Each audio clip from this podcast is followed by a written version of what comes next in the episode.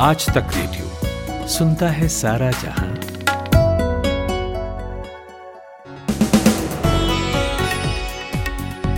सात अप्रैल दिन गुरुवार, आज तक रेडियो पर आप सुन रहे हैं दिन भर मैं हूँ कुलदीप मिश्र। आज शुरुआत करेंगे रोज़गार की बात से। प्रधानमंत्री ने सभी सचिवालयों को निर्देश दिया है कि सरकारी नौकरियों के खाली पड़े पदों को जल्दी भरा जाए। मगर क्या ये रहा इतनी आसान है? सरकारी नौकरी की आस लगाए देश के लाखों नौजवानों के लिए काम की खबर। इस पर बात होगी और फिर महँगाई के कुछ प्रतिबिंब। भारत की कुछ तस्वीरें, कुछ रिफ्लेक्शंस जो बतलाती हैं कि आम आदमी के लिए रोज़मर्रा की ज़िंदगी महँगी होती जा रही है। बात सिर्फ़ डीजल, पेट्रोल की नहीं है, उसके आगे की है। रूस यूक्रेन युद्ध का तैतालीसवां दिन है आज। रूसी सेना एक जगह से पीछे हट रही है और दूसरी जगह वॉर को इंटेंसिफाई कर रही है और आक्रामक हो रही है। तो ग्राउंड ज़ीरो से वहाँ के हाल लेंगे, मगर पहले 60 सेकंड्स हेडलाइंस नितिन ठाकुर से। शुक्रिया कुलदीप। पाकिस्तान की संसद भंग करने पर सुप्रीम कोर्ट ने रखा फैसला सुरक्षित। आज रात आठ बजे तक जजमेंट संभव। इंटेलिजेंस फर्म का दावा, चीनी हैकर्स ने लद्दाख के पास पावर ग्रिड को टारगेट किया। सरकार ने कहा, हमारा सिस्टम बेहद मज़बूत। भारत के विदेश मंत्री एस जयशंकर 11-12 अप्रैल को अमेरिका के दौरे पर जाएँगे। रक्षा मंत्री राजनाथ सिंह भी होंगे साथ। रक्षा सुरक्षा समेत कई मुद्दों पर होगी चर्चा। जम्मू कश्मीर के पूर्व मुख्यमंत्री उमर अब्दुल्ला से ईडी ने की पूछताछ।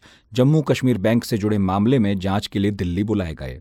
आंध्र प्रदेश में जगन मोहन रेड्डी की पूरी कैबिनेट ने दे दिया है इस्तीफा। नई कैबिनेट का गठन होगा। लाउडस्पीकर विवाद बढ़ा। बेंगलुरु में धर्मस्थलों को भेजा गया नोटिस। बिहार में की गई एक्शन की मांग।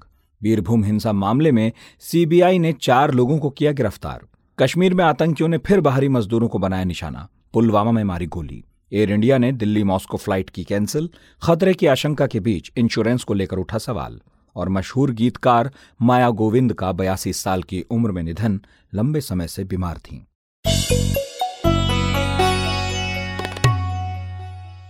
आज तक रेडियो पर यह है दिन भर और मैं हूँ कुलदीप मिश्र।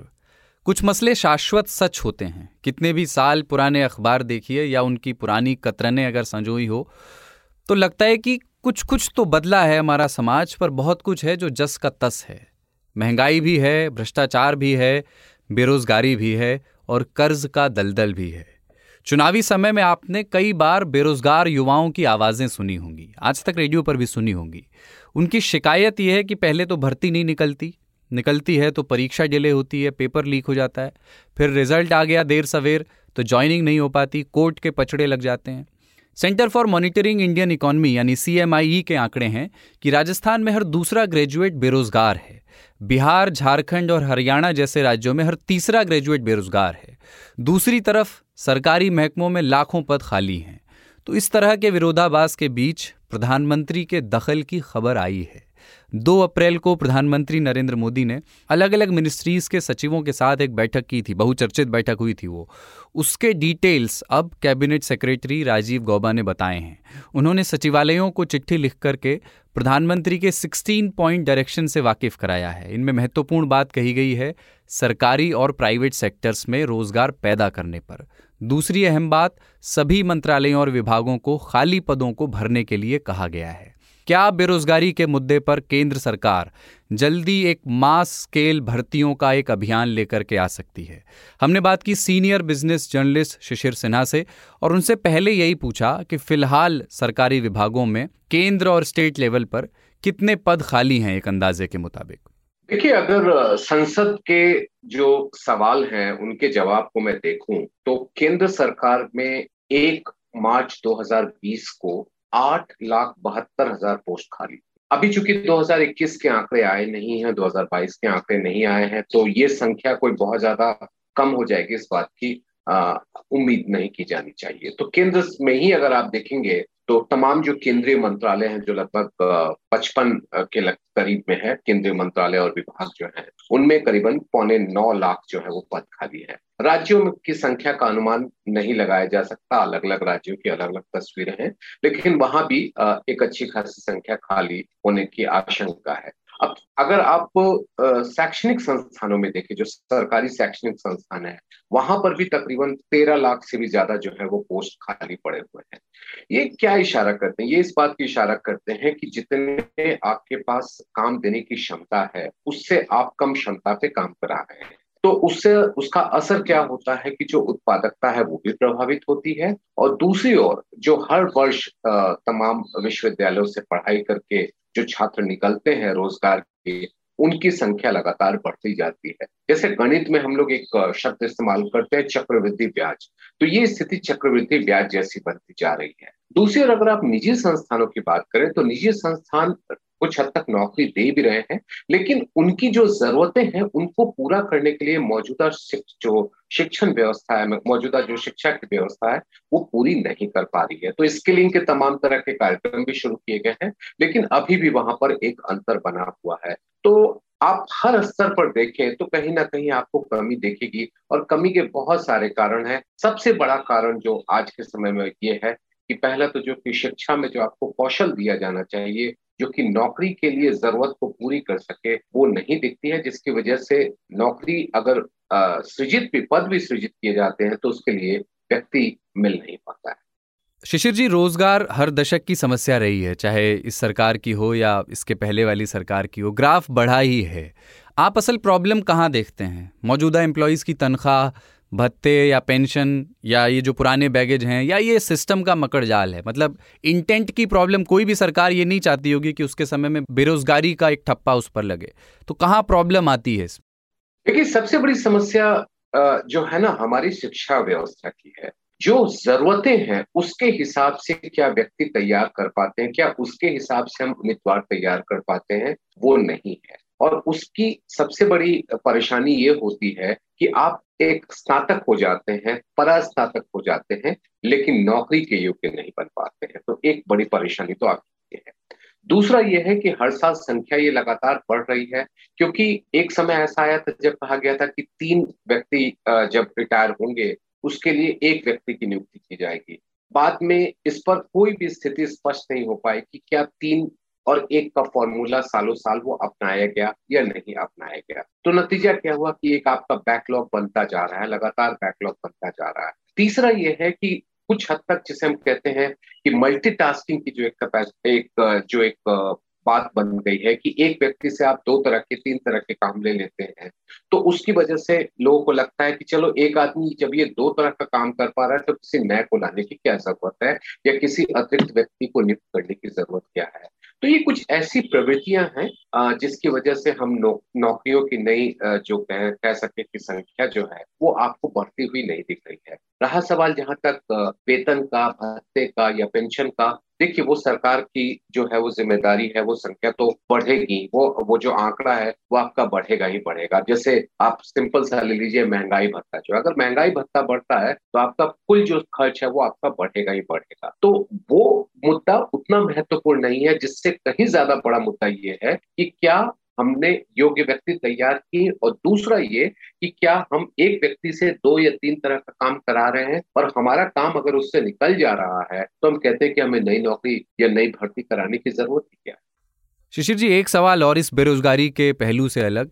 बताया ये गया, खबर ये आई कि दो अप्रैल को ये जो मीटिंग हुई, इसमें कुछ सचिवों ने प्रधानमंत्री के सामने ये बात कही कि राज्य सरकारों के जो लोक लुभावन वादे हैं, जो पॉपुलिस्ट स्कीम्स हैं, वो इकोनॉमिकली वाइबल नहीं हैं और उसकी वजह से भारत में भी आगे चल करके आर्थिक हालात श्रीलंका जैसे हो सकते हैं। इस तरह का एक इशारा किया गया। क्या आप वाकई से एक सीरियस कंसर्न समझते हैं? क्या है इसमें एक वे अहेड सबसे पहली बात कि ये जो बात कही गई है, ये बढ़ा चढ़ा के कही गई है, इस तरह की बातें उस बैठक में नहीं हुई थी, इस बात की आपको मैं पुष्टि कर सकता हूँ। ये जितना एक भयावह स्थिति बनाने की बात की गई है, वो उतना ज़्यादा एक्सट्रीम पोजीशन नहीं था।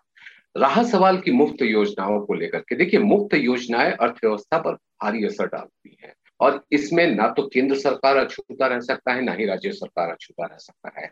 लेकिन क्या है कि जब राजनीतिक एक विवशता की वजह से या राजनीतिक दबाव की वजह से जब आप मुफ़्त योजनाओं का ऐलान करते हैं तो उसका बोझ तो आप ही को उठाना होता है और उसका बोझ अर्थव्यवस्था को उठाना पड़ता है। तमाम राज्य सरकारों में, तमाम राज्यों में ये परिस्थितियाँ हैं। आप ये भी याद करिए कि केंद्र में किसी समय में कर्ज माफ़ी, जो किसानों की कर्ज माफ़ी थी, उसका काफ़ी असर जो है वो बैंकों की व्यवस्था और पूरे वित्तीय व्यवस्था पर कई वर्षों तक देखने को मिला। तो ना तो केंद्र इससे अछूता है, ना ही राज्य इससे अछूता है। लेकिन क्या ये श्रीलंका जैसी स्थिति बन जाएगी? शायद मुझे लगता है कि ये एग्जैगरेशन है। ऐसा, ऐसी कोई बात जो है, वो उस बैठक में इस खुल कर के नहीं कही गई, एक इंटरप्रिटेशन के तौर पर इसको लिया जा रहा है। दूसरी जो अहम बात यहाँ पर आपको ध्यान में रखनी है कि जो भी राजनीतिक दल है, जो भी वायदे करती है, किसी भी स्तर पर, चाहे केंद्र के स्तर पर, चाहे राज्य के स्तर पर, उसका अंत में जो बोझ है, वो एक टैक्स पेयर को उठाना पड़ता है। तो आप जब अतिरिक्त खर्च करेंगे तो उसके लिए आप संसाधन लाएँगे, अतिरिक्त संसाधन कहाँ से लाएँगे? या तो आप जो है लोगों के ऊपर कर्ज बढ़ाएँगे, या आप अपनी जो उत्पादकता है, जहाँ से आप बेहतर आमदनी इकट्ठा कर सकते हैं, गैर कर स्रोत के ज़रिए, वो आप कर सकते हैं। पहला बहुत चुनौतीपूर्ण है, कर की दर को अचानक बढ़ाना संभव नहीं है और गैर कर के मामले में अचानक आप नए स्रोत ढूंढ ले, वो भी संभव नहीं है। तो एक सारा, साधारण सा तरीका बचता है, वो है कि आप बाज़ार से उधार ले लेते हैं और यही अर्थव्यवस्था के लिए सबसे बड़ी चुनौती बनती है। तो यहाँ पर हमारी परेशानी ये है कि हमारे पास आमदनी का ज़रिया नहीं बढ़ रहा है, जबकि हमारे पास खर्च के साधन जो है वो लगातार बढ़ते जा रहे हैं। हमें उसके ऊपर ध्यान देना है और ये लोक लुभावन नीति कह लीजिए, कल्याण की नीति कह लीजिए, जो अर्थशास्त्री जो शब्द हमेशा इस्तेमाल करते हैं, इन सबका एक बोझ होता है, इन सबका एक असर होता है। लेकिन उस असर से बचने के लिए है कि आप कितने तर्कसंगत तरीके से उसको लागू करते हैं। ये थे senior business journalist Shashir Sinha.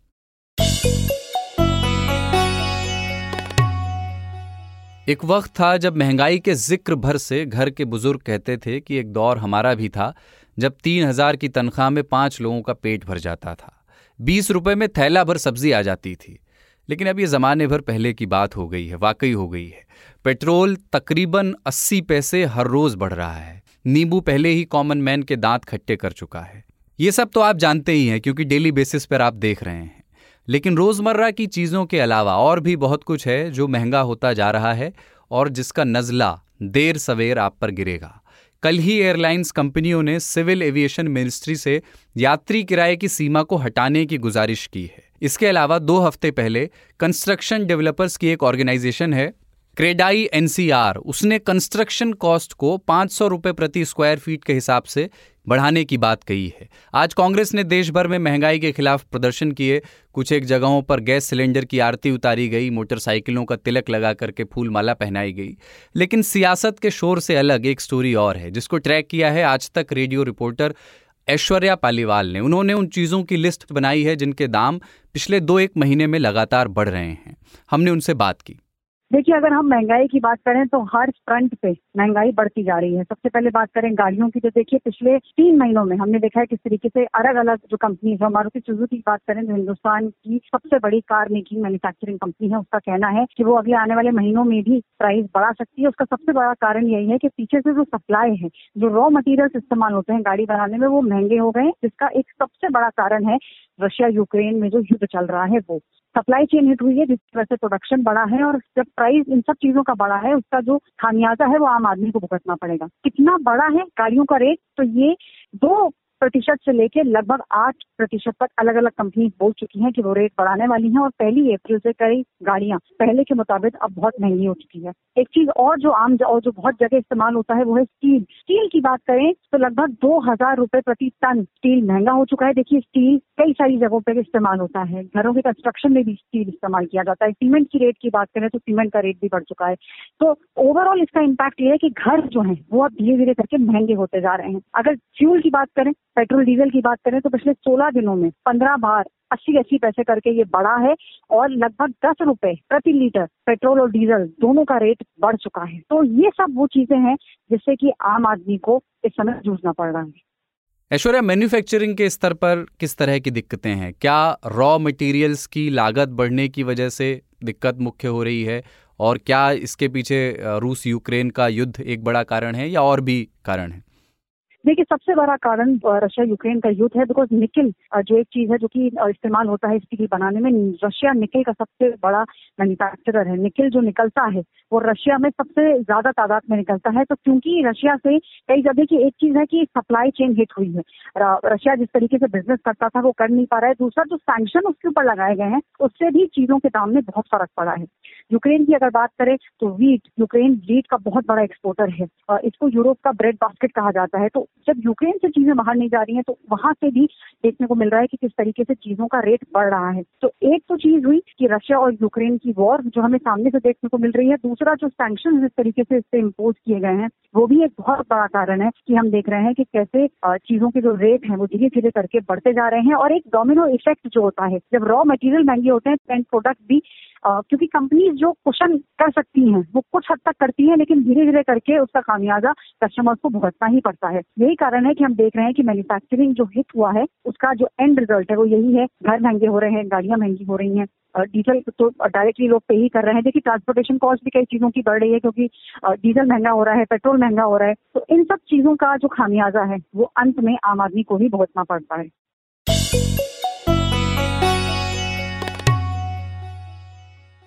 रूस यूक्रेन जंग का आज तैंतालीसवां दिन है। यूक्रेनी राजधानी कीव से पूरी तरह जा चुकी, यानी पीछे हट चुकी रूसी सेना के हमले अब पूर्वी यूक्रेन में होने लगे हैं। आज मकारीव में 20 यूक्रेनियों के शव मिले। मारियोपोल में चल रहे संघर्ष में अब तक करीब 5000 लोगों के मारे जाने की खबर है। हालाँकि इस बीच दोनों देश 10 ह्यूमन कॉरिडोर बनाने पर भी सहमत हुए हैं। लेकिन पूरी तरह बात अब तक नहीं बन सकी है। दूसरी तरफ़ आज अमेरिका के एक प्रस्ताव पर यूएनएचआरसी यानी United Nations human right commission से हटाने पर वोटिंग भी होनी है। कोशिश की जा रही है कि रशिया को यूएनएचआरसी से हटाया जाए। ये वोटिंग आज रात होनी है। कहा जा रहा है कि भारत के लिए एक बार फिर असमंजस की स्थिति होगी, क्योंकि पिछली बार वोटिंग से एब्सटेन रह करके, वोटिंग से गैर हाजिर रह करके भारत को कई मुल्कों की आलोचना झेलनी पड़ी थी।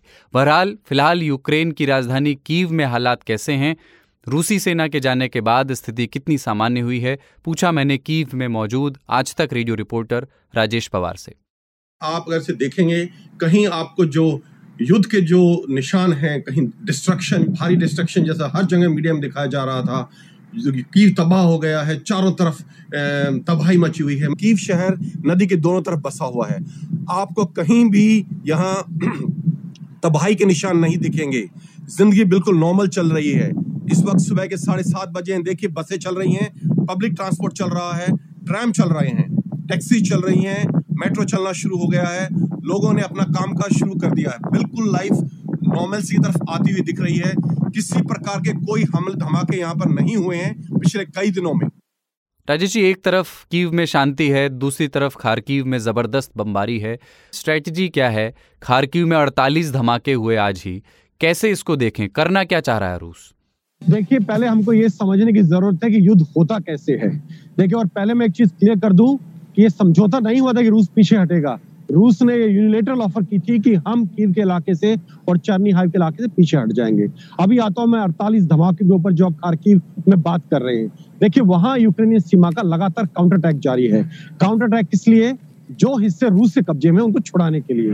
तो ये जब काउंटर अटैक है तो जब रूस की सेना के ऊपर भी हमला हो रहा है इस वक्त, और जब आप अड़तालीस धमाके बोलते हैं, देखिए, जब आर्टिलरी फायर करती है या multi barrel rocket launchers fire करते हैं तो 48 धमाके होने युद्ध के दौरान कोई बड़ी बात नहीं है। ये होते हैं, आपको कोई भी जो मिलिट्री विशेषज्ञ बता देगा कि multi barrel rocket launchers fire करता है, एक बराज बारह या चौबीस रॉकेट का होता है। तो अगर चार बराज फायर हुए हैं तो फोर्टी एट हो जाते हैं। इसी प्रकार जब आर्टिलरी फायर करती है तो खाना फायर करता है दुश्मन के ठिकानों पे तो लगातार फायर करता है और इस तरह से 48 धमाके अपने आप उस युद्ध में होना कोई बहुत बड़ी बात नहीं है। ओवर राजेश जी, एक चीज़ और के आप कह रहे हैं कि यूक्रेन भी पलटवार कर रहा है। और बूचा का, बूचा पर पूरी दुनिया में डिस्कशन हो रहा है जो वहाँ हुआ। तो क्या आप ये समझें कि दोनों देशों के बीच बातचीत सुलझने के बजाय उलझ ज़्यादा गई है? क्या एस्केलेशन हो गया है? क्या क्लियर देखिए, इसमें कोई शक नहीं है कि बहुत से लोग मारे गए हैं में और ये बूचा में, इरपिन में, गास्तमल में, और ये बहुत ही दुखदायक बात है। लेकिन ये कहने के बाद मैं ये भी कहना ज़रूरी समझता हूँ कि अभी तक इन लोगों की शनाख्त नहीं हुई है। ये लोग को थे, कौन थे? रूसी समर्थक थे, यूक्रेन समर्थक थे। तो रूस ने बोला है, ये अब तक का उसके ऊपर सबसे बड़ा इंफॉर्मेशन अटैक है और इसको यूज़ किया गया है पूरी पीस प्रोसेस को डीरेल करने के लिए।